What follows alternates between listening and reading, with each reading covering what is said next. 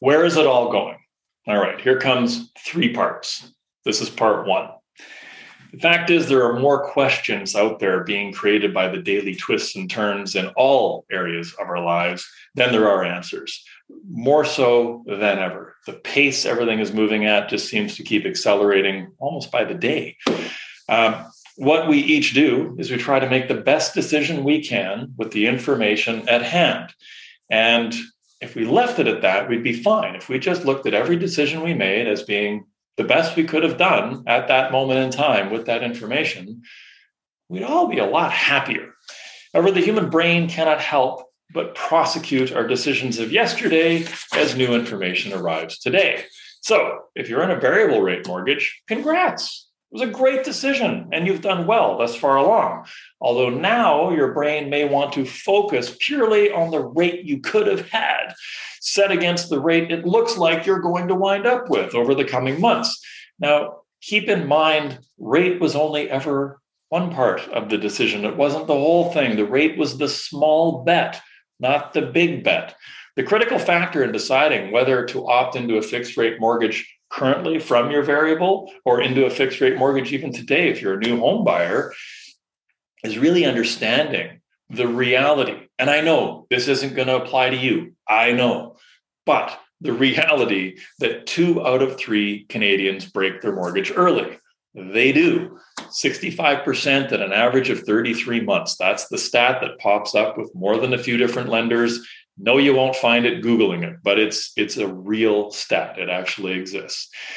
And when people break a fixed rate mortgage, they trigger a prepayment penalty on average about 900% higher, nine times higher than the penalty to break a variable rate mortgage. Uh, not long ago, a client uh, in our orbit here broke a 1.78 five year fixed mortgage. They were just over a year in to their 1.78 five year fixed and the penalty was just under 8% of the balance. It was an $84,000 penalty on a $1.1 million mortgage. Had that individual been in a variable rate mortgage, the penalty at the time would have been closer to about $4,500. Today, it might be around $6,500. That's a massive difference. That's a massive bet. A quarter point, half point, full point of interest rate movement doesn't even begin to come close to adding up to that kind of dollar amount.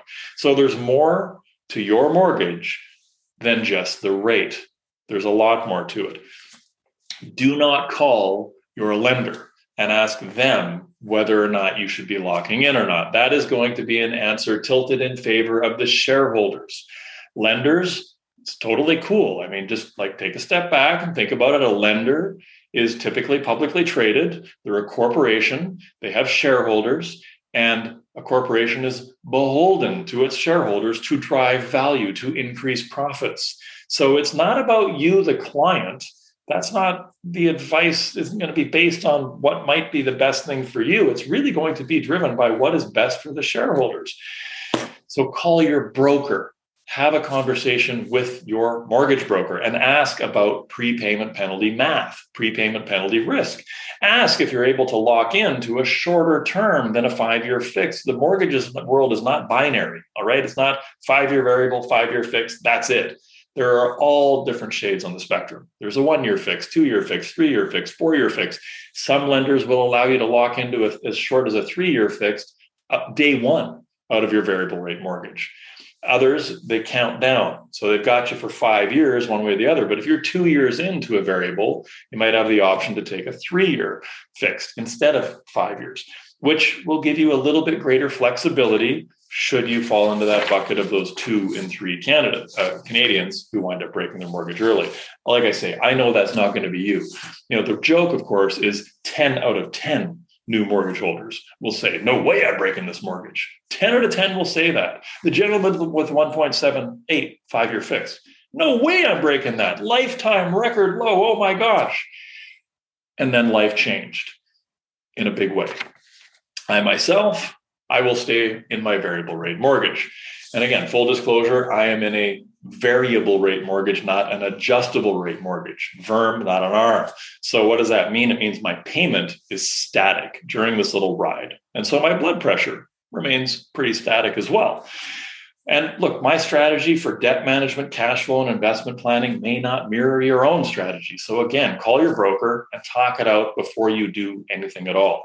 Mortgage world is littered with the unhappy people, literally in tears. I've experienced that. My office used to be in a lawyer's office, and I would see people in tears because they had locked into a fixed rate just months or weeks before selling a property, having to refinance a property, and they had no idea the size of that penalty that was coming. It's a little bit like a street hustle where you're staring at the right hand, you're staring at the right hand, and the right hand is, of course, the rate. But what's really happening is the left hand is reaching into your pocket and fleecing you.